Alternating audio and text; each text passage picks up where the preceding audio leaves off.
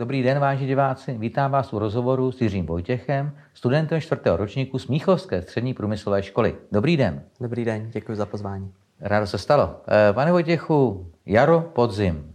Vidíte změnu? Samozřejmě ptám se na online výuku. Tak eh, má to určitě několik rovin, jak se k tomuhle postavit. Eh, za prvé teda ta online výuka je mnohem víc organizovaná, než byla vlastně při té první vlně. A co se taky změnilo, tak je délka těch hodin. Vy jste, myslím, doporučoval 30 minut a tak se taky většinou učíme, ale s tím tam nastává jeden z problémů, že jedeme podle rozvrhu, ale délka hodiny je 30 minut, takže vždycky nám tam vznikne taková pauza, která je třeba 20-minutová, kterou bychom tam ani nepotřebovali a je to taková moc krátká pauza na to něco pořádně udělat a moc dlouhá pauza na to, aby se ten čas nějak nezužitkoval. Takže to je uh, takový zápor. A jinak uh, si myslím, že je to mnohem lepší díky tomu systému, který teď je povinný používat. Uh, to jsou ty Teamsy, kde vlastně všechno vidíme přehledně. Když nám učitel chce dát nějaký úkol, tak nám ho tam dá, my ho hned vidíme, můžeme ho vypracovat. Když ho vypracujeme, přidáme přílohu a odešleme to učitelovi a hned vidíme, že máme splněno, což je skvělý. Když teda byste řekl nějaké plusy a mínusy k té online výuce, protože jak to vypadá, opět bude ještě nějakou dobu trvat, Eh, tak zkuste teď eh, se zamyslet nad tím, co pro vás osobně přináší za pozitiva a negativa ta eh, vlastně online výuka. Uh, tak online výuka je zajímavá uh, hlavně tím, že uh, ono to má samozřejmě mnohem, mnohem víc zajímavých věcí, ale jedna z těch uh, nejzajímavějších věcí je, že učitel uh, nemusí napomínat žáky, kteří zrovna neposlouchají.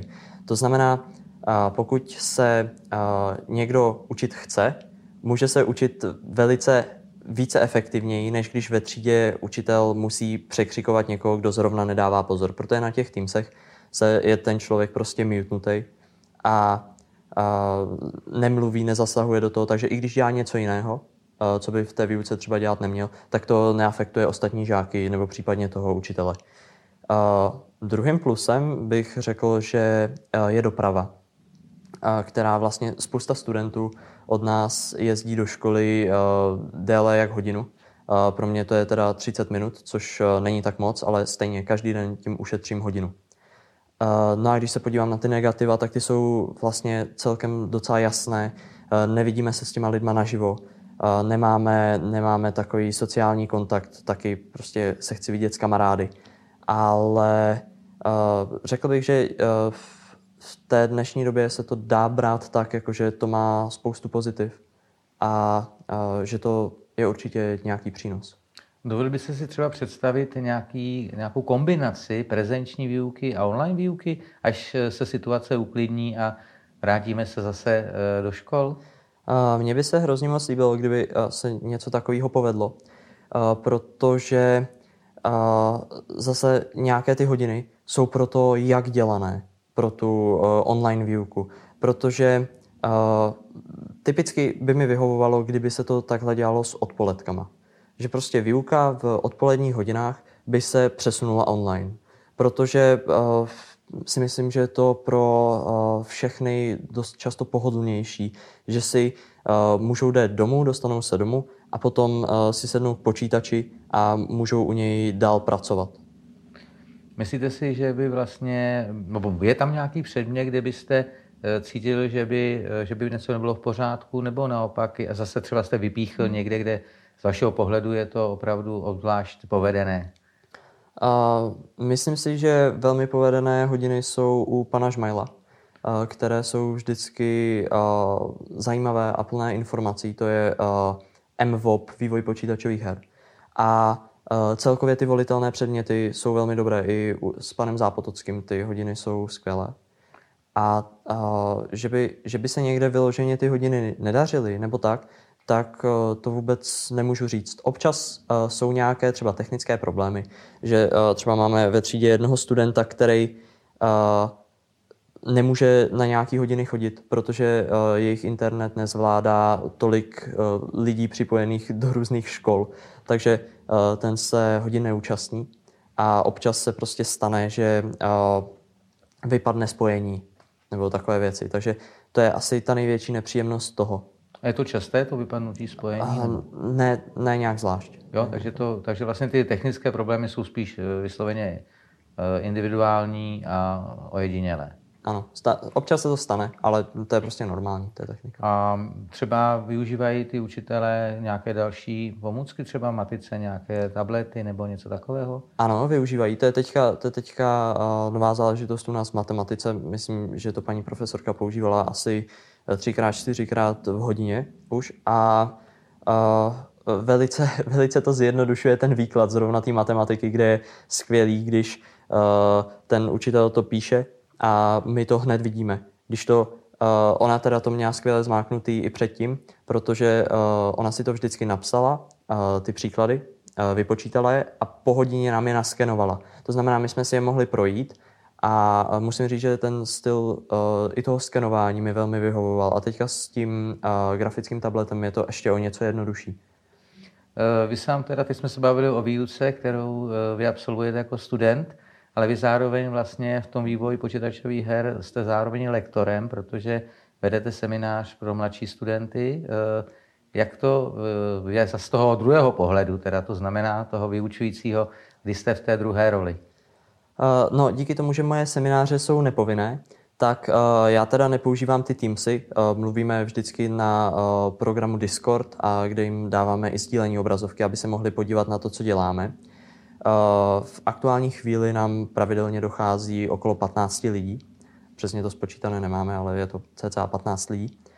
A uh, musím říct, že uh, studenti ve mě velmi překvapili tím, uh, jaké znalosti už mají. Uh, mnohdy toho ví mnohem víc než třeba v minulých letech, když to srovnám s předchozími prvními ročníky, tak ty studenti, kteří k nám přišli a kteří se chtějí něco víc dozvědět, mnohdy základy ví. Na druhou stranu my jim se snažíme předat i takové nejenom, nejenom to čistě praktické, ale zapojit do toho i trochu teorie, aby pochopili, proč se to tak, jak se to dělá, dělá. E, mluv, říkal jste my, e, předpokládám, že se nejste jako král, který se e, tituluje my. Uh, ne, ne, ne. S kým to ještě uh, vlastně spolupracujete uh, na tom semináři? Na těch seminářích, uh, protože vývoj počítačových her je velmi rozsáhlá disciplína, a je potřeba pokrýt různé věci, tak uh, se mnou spolupracuje ještě Matěj Kaločaj a Jakub Petr, uh, kteří oba uh, taky právě mají MVOPy s panem Žmajlem, vývoj počítačových her a uh, řekl bych, že to jsou uh, jedni z nejtalentovanějších lidí od nás ze školy uh, na danou problematiku, takže Matěj Kaločaj s nimi dělá nějaké programování a Jakub Petr s nimi dělá level design. A vy? A já sám s nimi dělám obecně se skládávání věcí dohromady. Je to v programu Unity. Je potřeba vždycky napsat kód, uh, naskládat tam nějaké modely, uh, udělat si prostředí, přidat k tomu hudbu a tak nějak to všechno splácnout dohromady. Je tam velká část v tom Unity, je programování, kdy já si s nima k tomu sednu a udělám, udělám jim nějaký kód, který většinou mám připravený, protože je to pro ně velmi jednodušší, když uh, jim tam můžu vysvětlovat něco, uh, co jenom rozebíráme. A uh, Matěj Kaloček, když s nima dělá programování, tak programuje v, řekl bych, syrovém C-Sharpu, uh, protože tam se nezabývají žádnýma věcma z Unity, které přidávají hloubku té problematice, ale jenom základní programovací problematikou, aby to ty děti byly schopné nějakým způsobem schroupat a vstřebat. Eh, vám osobně, když teď eh, z toho pohledu lektora vyhovuje to online výuka, nebo byste radši ji vedl v té třídě eh, ty laboratoři virtuálně rozšířené reality a vývoje počítačových her? Tak já si myslím, že z začát, hned ze začátku to bylo docela jasné, protože my jsme začali s online výukou ještě než byla povinná a dělali jsme to online už ve chvíli, kdy začala škola a ještě jsme normálně všichni chodili. Tak v tu chvíli už jsme začali s online výukou, protože jsme to viděli jako příležitost, spíš než jako omezení, protože spousta žáků je, má rozházený rozvrhy různě. To znamená, my chceme učit první ročníky, ale první A má v pondělí do 17 hodin. První B má ale zase v úterý do 17 hodin. Takže je strašně těžké najít kompromis v nějaký rozumný čas.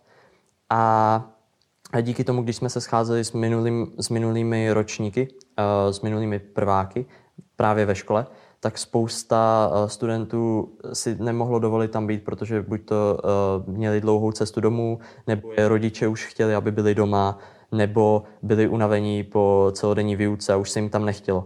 Když to, když to děláme takhle online, tak máme mnohem větší účast. Díky tomu, že uh, právě studenti jsou schopní, když jsme to dělali ještě, když byla škola, tak studenti si dojeli domů, my jsme si taky dojeli domů, nebyli jsme závislí na tom, uh, jestli se zavírá škola nebo ne a mohli jsme učit, učili jsme od 8 uh, hodinu a půl, takže od 8 do 9.30 běžně.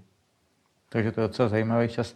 Vy tady samozřejmě ještě máte své vlastní plány po skončení a po maturitě tedy, tak plánujete studovat, tuším, že v holandské Bredě na univerzitě, která se zabývá, patří k vyhlášeným univerzitám, který se zabývají vývojem počítačových her.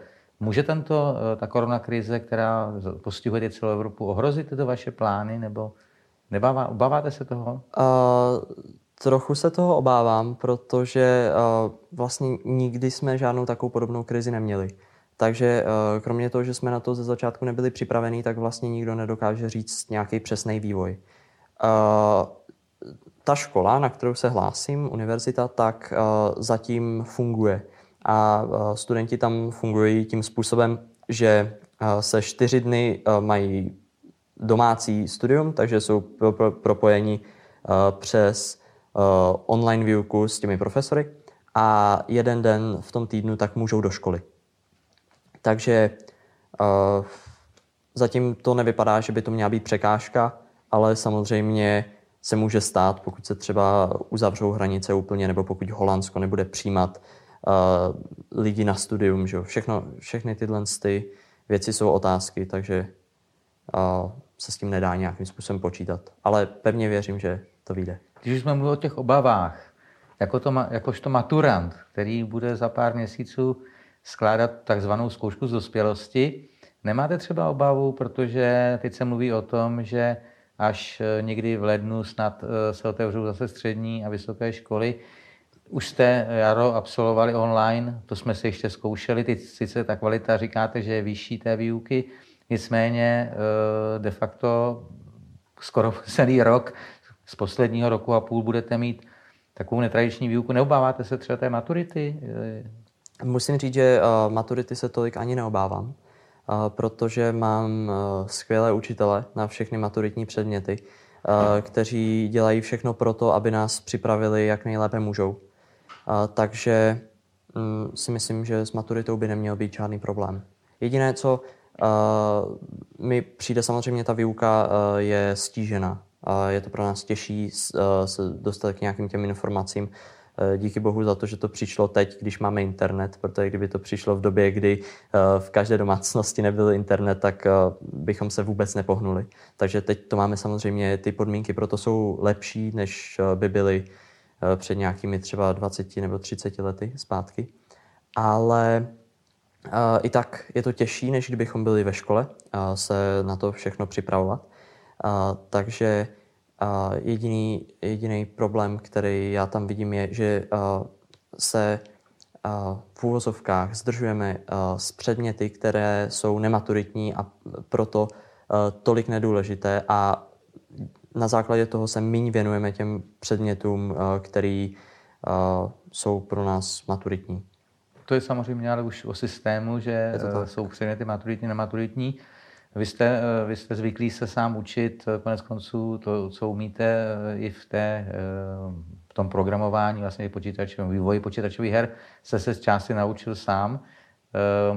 Myslíte si, že tohle třeba tomu nahrává, že máte ten příležitost a ten třeba i ten čas, který ušetříte, můžete tomu věnovat. Na druhé straně máte tu vůli, abyste se třeba věnovali těm předmětům, které nejsou tolik v tom vašem, nebo nejsou ten váš šálek čaj, jak se říká.